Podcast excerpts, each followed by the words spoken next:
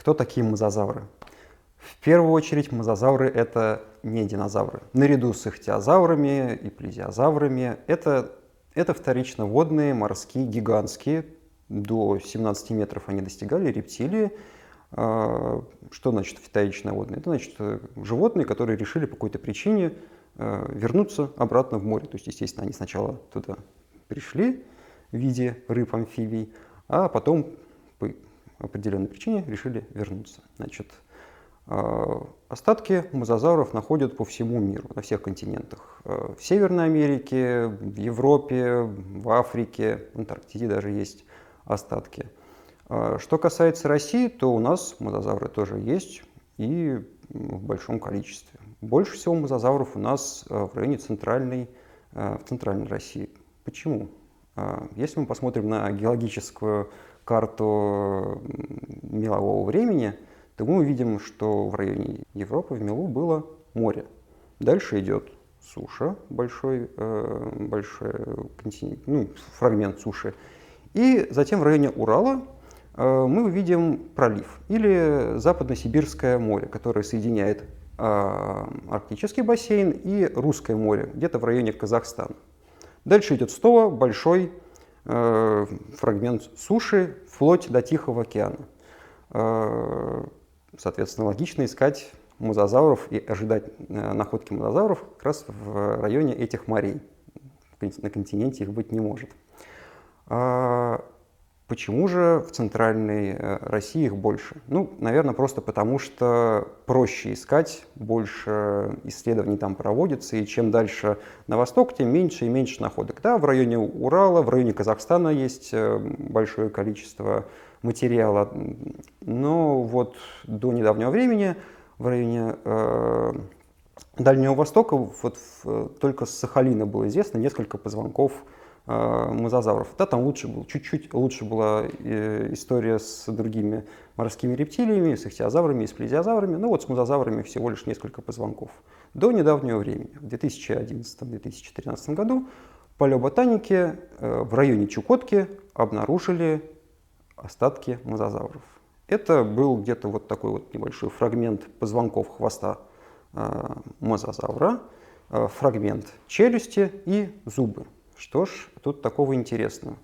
А дело в том, что Чукотка – это 65 э, градусов примерно, ну вот это местонахождение, где нашли, 65 градусов северной широты. Мы знаем, что континенты все двигаются они не стоят на месте.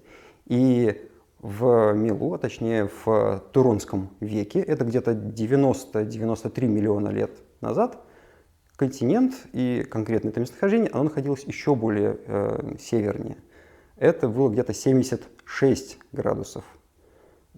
Соответственно, знаете ли вы каких-то морских рептилий, которые жили так высоко сейчас современных. Ну, в принципе, современных морских рептилий можно назвать, наверное, змей да черепах.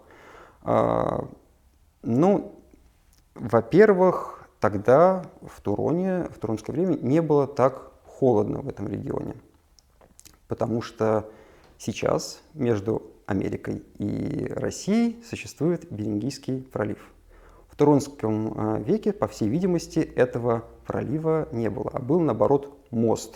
Это а, данные по и по фораминиферам, и по, ряду других геологических исследований, но вот, по всей видимости, этот самый мост, он защищал эту территорию от поступления холодных вод с Арктики. Поэтому не было тут очень холодно. Опять же, это подтверждают палеоботанические данные и микроорганизмов морских.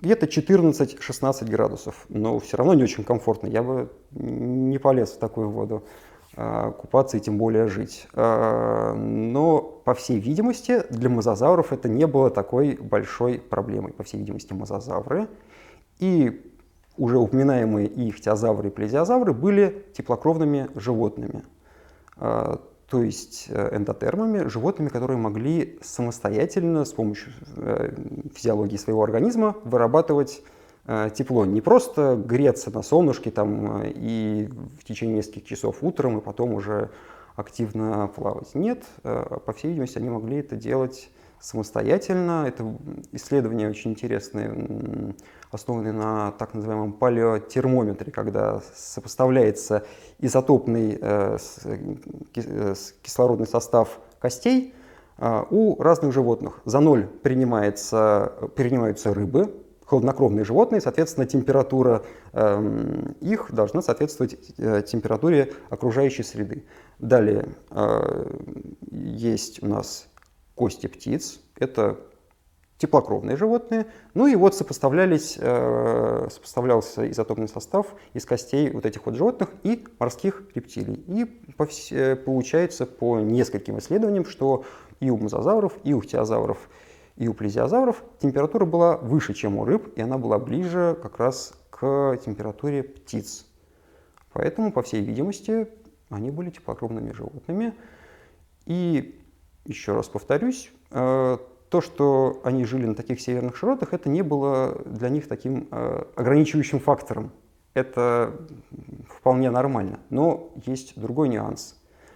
Э, и жители Мурманска, жители Камчатска, да и Петербурга знают, что зимой у нас темно, а, а летом светло. Это связано с тем, что с прецессией, с углом наклона Земли, осью. И дело в том, что в, в Милу э, ситуация сильно не поменялась. Да, там планета вращалась чуточку быстрее, но это там может быть 4-6 дней. Это можно все очень легко высчитать. И поэтому, естественно, в это время, э, то есть где-то два месяца в, на Чукотке, в Милу, 90 миллионов лет назад, была кромешная темнота. Плюс где-то месяц еще были сумерки. Э, мы вполне можем себе представить кита, который живет в кромешной темноте, потому что у китов есть эхолокация. Но у мозазавров э, такого, э, такого приспособления не было. Э, по крайней мере, этого неизвестно.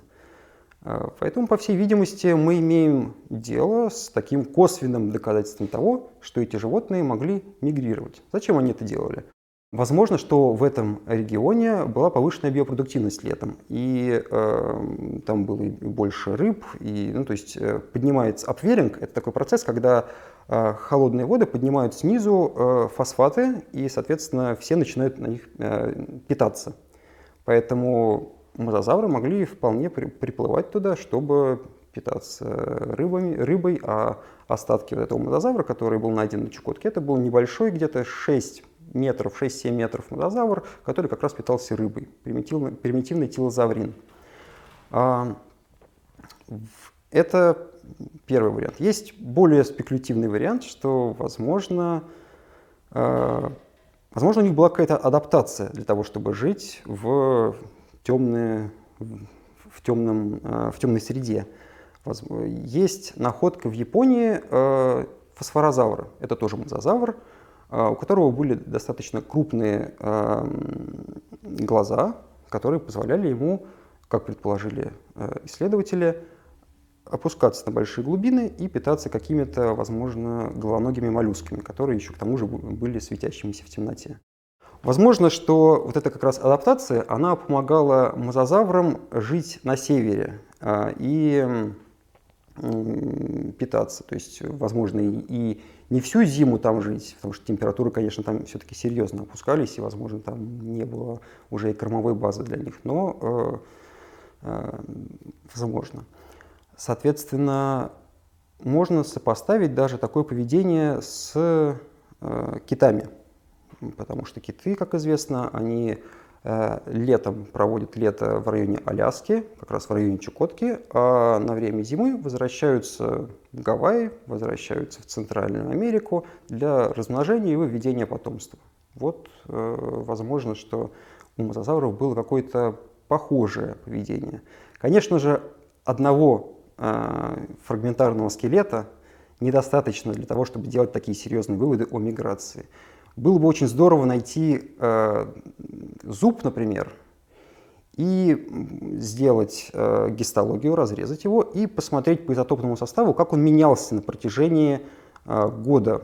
у мозазавров как раз у некоторых зубы, у некоторых родов зубы менялись где-то 10-12 месяцев. То есть можно отследить целый год. И если изотопный э, состав менялся, а естественно воды э, южнее и севернее, они будут отличаться по изотопному составу, э, то можно, возможно, как раз сделать более эм, обоснованные выводы.